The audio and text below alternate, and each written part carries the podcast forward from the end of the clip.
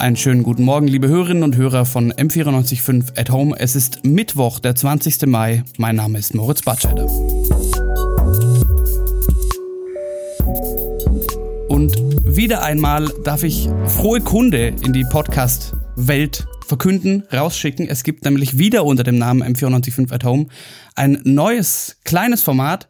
Das Lustige ist, ich weiß bisher zum Stand der Aufzeichnung jetzt selber noch nicht genau, was es ist. Ich weiß nur, wie es heißt. Und zwar heißt es Neutron, Neues aus der Wissenschaft. Und alles weitere muss ich jetzt klären mit Valerie.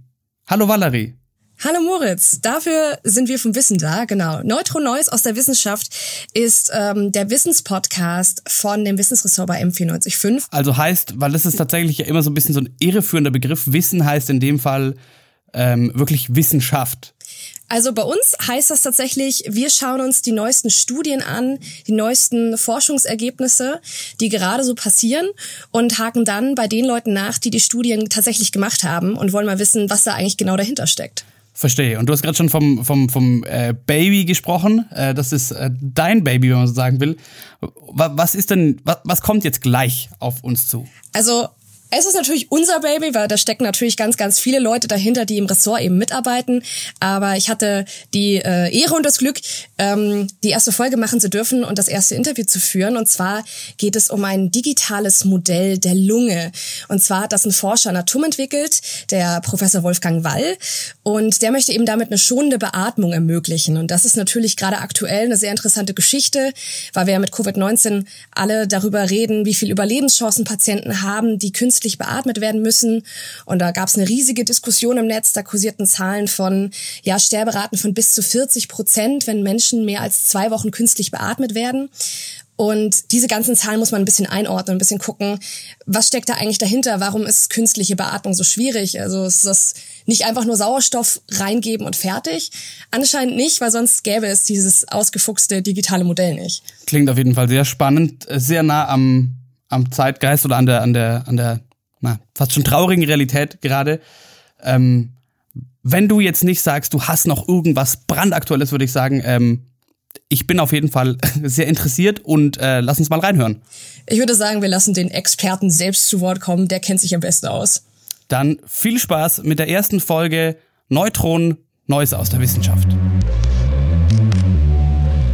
M945 to go dein Thema des Tages.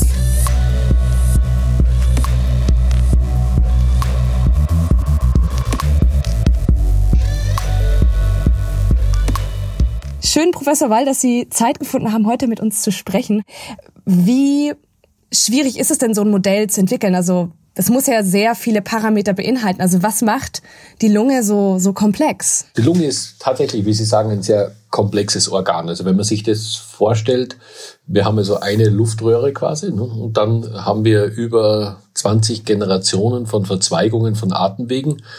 Und dann endet es bei erwachsenen Menschen ungefähr so in, weiß nicht, 500 Millionen Luftbläschen, den sogenannten Alveolen.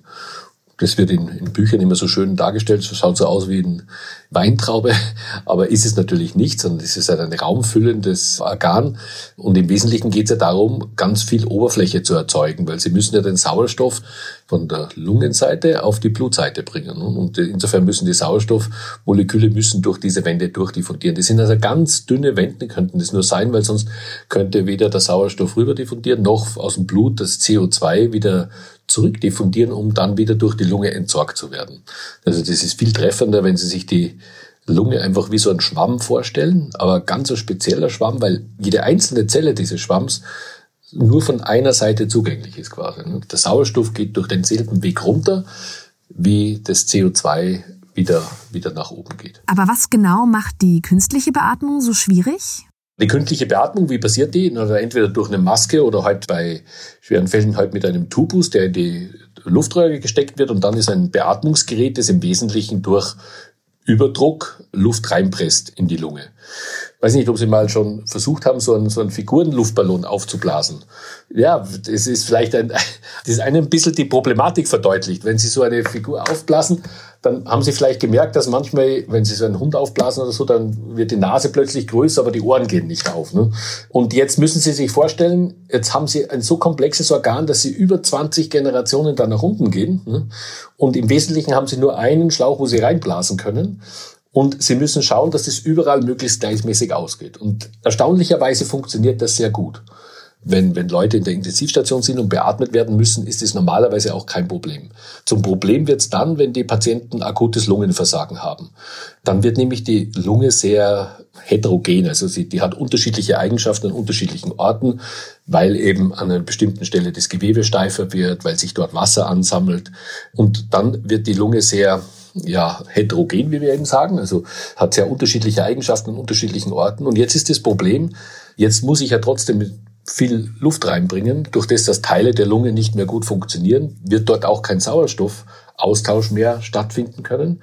Das heißt, ich muss aber immer noch den Patienten mit Sauerstoff versorgen. Das heißt, ich kann dann die Luft mit mehr Sauerstoff anreichern, aber vor allem ich muss mehr reindrücken. Nachdem aber Teile steifer sind, entsteht dadurch die Gefahr, dass die gesunden Teile der Lunge dann deutlich überdehnt werden. Und das ist das Problem für die Mediziner, dass sie das nicht sehen können, weil es gibt keine Messmethode, keine Bildgebungsmethode, die da reinschauen kann auf dieser Ebene der Lunge, in diese feinen Strukturen. Und das ist dann das, das Gefährliche, ja. Weil bisher, was ich so gelesen habe, gibt's da quasi eine Faustformel mit dem Gewicht des Patienten und das war's dann im Grunde, um zu berechnen, wie viel Druck da rein soll. Aber ich, wenn ich mir jetzt vorstelle, ich habe einen, irgendwie einen 30-Jährigen, der zwei Meter groß ist und sehr, sehr schlank und einen 60-jährigen Raucher, der vielleicht wesentlich dicker ist, aber kleiner, dann habe ich vielleicht dasselbe Gewicht, aber doch eine komplett unterschiedliche Lunge, oder? Genau, und das ist eins der, der vielen Probleme. Ne? Aber sozusagen die Medizin ist natürlich die muss ja mit dem arbeiten, was sie hat. Ne? Und, und das, wie Sie sagen, das ist genau die eine der, der Standardregeln. Bestimmte Milliliter pro Kilogramm idealisiertes Körpergewicht. Das wird dann schon nicht nur das reine Körpergewicht genommen, das wird dann schon ein bisschen umgerechnet. Aber letztendlich reflektiert es halt nicht den momentanen Krankheitszustand des Patienten. Was das noch verschärft, die Situation ist, dass der Arzt in dem Moment auch nicht wirklich sieht, ob dem Patienten geschadet wird. Weil worauf der Arzt schauen kann, ist, dass der Patient genug Sauerstoff hat. Der schaut sich also die Blutwerte an und schaut Sauerstoffsättigung und schaut vielleicht noch, ob CO2 genug entsorgt wird, dass sich da also nicht im Körper das ansammelt. Und dann, ja, wenn das passt, ist es gut. Aber ob jetzt in dem Moment gerade gesunde Lungenbereiche stark überdehnt werden, was dann zu einer Entzündungsreaktion führt, das läuft auf einer ganz anderen Zeitskala und das sieht man nicht in dem Moment. Man sieht es nur dann nach einer gewissen Zeit, wenn der Patient dann ja, schwere Entzündungen hat und die, die, der Teil der Lunge auch noch schlechter wird und oftmals dann der Patient immer an Multiorganversagen stirbt diese Faustregel, die Sie da gesagt haben, das war, gab es eine große Studie, Multicenter-Studie, medizinische, sehr viel beachtet vor 20 Jahren, wo man eben versucht hat, diesen Wert, diese Frage, wie viel Milliliter pro Kilogramm Körpergewicht man eingestellt hat. Und da hat man eben einen neuen Wert versucht. Und allein durch diese Änderung dieses einen Wertes hat man damals 25 Prozent der Sterblichkeit bei den Patienten verringert. Und es ist leider heute immer noch so, dass bei Patienten, die akutes Lungenversagen haben, die länger beatmet werden müssen, dass die Sterblichkeit nach zwei Wochen immer noch so ja 40 über 40 Prozent liegt. Ne?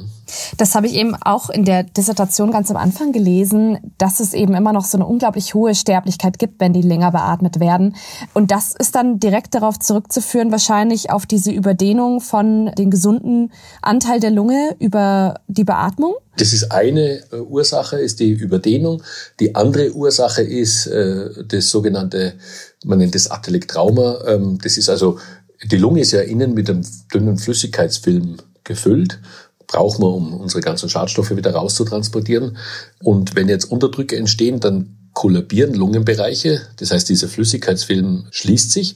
Und wenn ich dann jetzt wieder reinblase, dann öffnet der sich wieder. Und jetzt mal, wenn sich der öffnet und so ein Flüssigkeitsfilm reißt, dann macht es so eine Druckwelle. Und auch das belastet die Zellen dort sehr stark. Und wenn ich eben die Beatmungseinstellung jetzt so habe, dass ich praktisch die ständig äh, schließen lasse und wieder öffne, dann habe ich also auch dadurch eine ganz starke mechanische Beanspruchung der Zellen und darauf reagieren die auch mit, mit Entzündungen. Also diese beiden Phänomene. Das eine ist das Überdehnen, das andere ist dieses wiederholte Kollabieren von Lungenbereichen und Wiedereröffnen. Genau da kommt ja Ihr digitales Lungenmodell genau richtig, um diese Parameter besser einzuschätzen.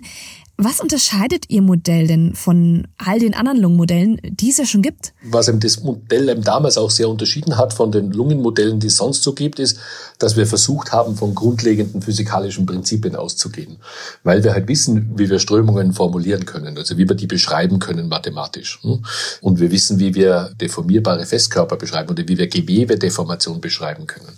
Um auf das Bild von, vom Anfang zurückzukommen, wenn ich Ihnen jetzt genau sage, wie die bei dem Luftballon, also verzeihen Sie das, das etwas banale Beispiel, aber, aber es ist vielleicht zum Nachvollziehen besser, wenn ich Ihnen jetzt sage, naja, wie die Wände dieses Luftballons, also welche Eigenschaften die haben. Und ich weiß auch, dass da Luft reinströmt, dann kann ich das natürlich mit den Kenntnissen der Physik und der Ingenieurkunde, kann ich das natürlich genau beschreiben. Ich kann das genau simulieren, wie die Luft strömt und wie diese Strömung der Luft, welche Druckzustände das verursacht und wie das lokal dann zu Deformationen führt. Wie kann ich mir denn das an einem Beispiel jetzt vorstellen? Also wir haben jetzt einen Patienten und wie kommt man jetzt von den Patienten und seinen Daten zu einem individualisierten Modell? Jetzt habe ich natürlich beim individuellen Patienten, kann ich nicht genau beschreiben, wie sozusagen jeder Teil der Lunge, welche mechanischen Eigenschaften die hat. Aber wir haben da viele Modelle über die Jahre entwickelt und daraus gelernt und auch eben Versuche gemacht an Lungengeweben, so dass wir jetzt im Wesentlichen in der Lage sind, auf Basis von Computertomographie, und das ist etwas, was routinemäßig bei solchen Patienten gemacht wird, können wir praktisch diese spezifische Lunge des Patienten schon mal geometrisch erfassen dann sehen wir auf der Computertomographie auch, welche Lungenbereiche betroffen sind, also wo beispielsweise Wasser eingelagert ist äh, und ähnliches. Das berücksichtigen wir in dem Modell. Und das kombinieren wir mit unseren physikalisch basierten Modellen. Und damit haben wir dann sozusagen ein, ein fast individualisiertes Modell.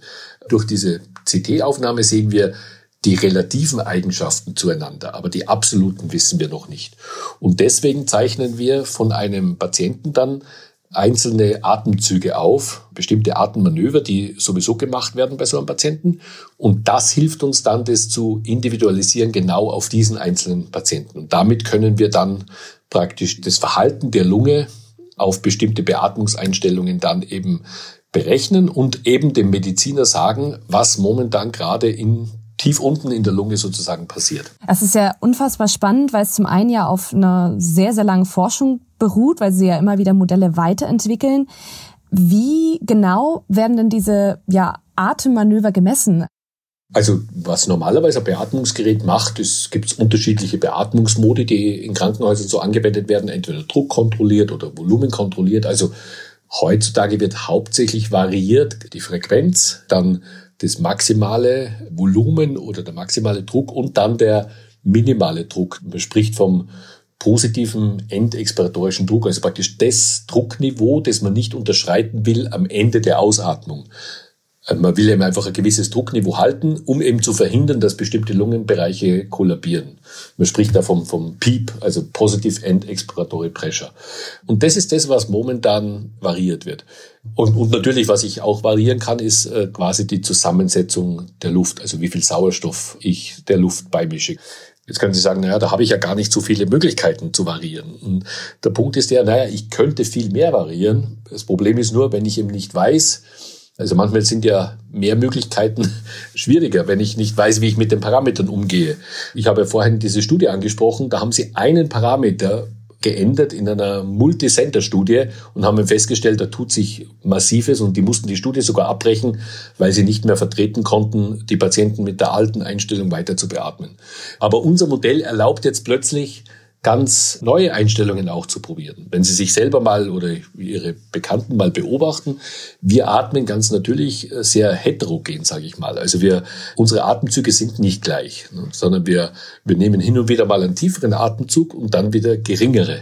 Wenn Sie sich jetzt vorstellen, was wir vorher besprochen haben mit der Dehnung, wäre das vielleicht ja ein interessanter Ansatz, dass ich sage, ich nehme einen tieferen, da kann schon sein, dass ich mal ein bisschen an die Grenze rankomme, welche Dehnung gut ist. Aber dann habe ich ein paar kleinere Atemzüge, die noch verhindern, dass die Lunge wieder kollabiert, weil die, die macht es ja nicht unmittelbar. Dadurch beanspruche ich das Gewebe viel weniger, lasse aber die Lunge weiter offen.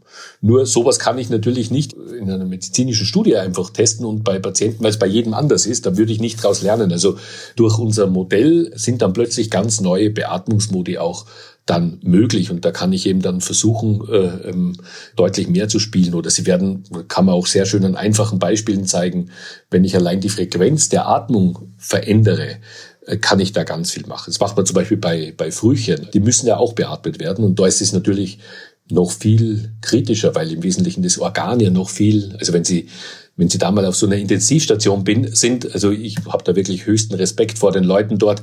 Und, und wenn Sie sich jetzt vorstellen, wenn Sie da was falsch machen, ne, dann ist es ja Schädigung dieser Lunge für das ganze restliche Leben von diesem, von diesem Kind. Ne.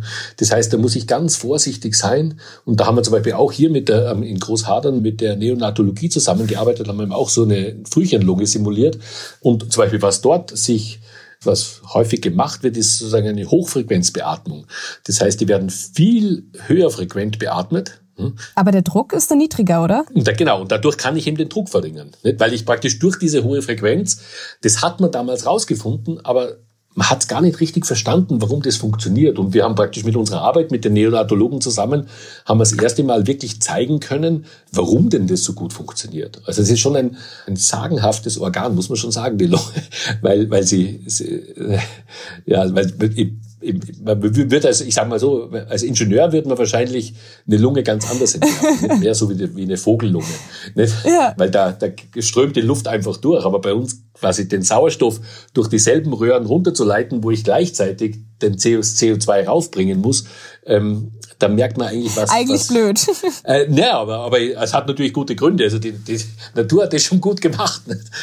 Aber, aber man wird, man wird zunächst mal, wahrscheinlich würde man es nicht so entwerfen, aber das hat natürlich äh, andere sehr positive Effekte. Vielen, vielen Dank für die Einblicke in Ihre Arbeit, Herr Wall. Ich fand es unglaublich spannend. Alles Gute, ja, danke.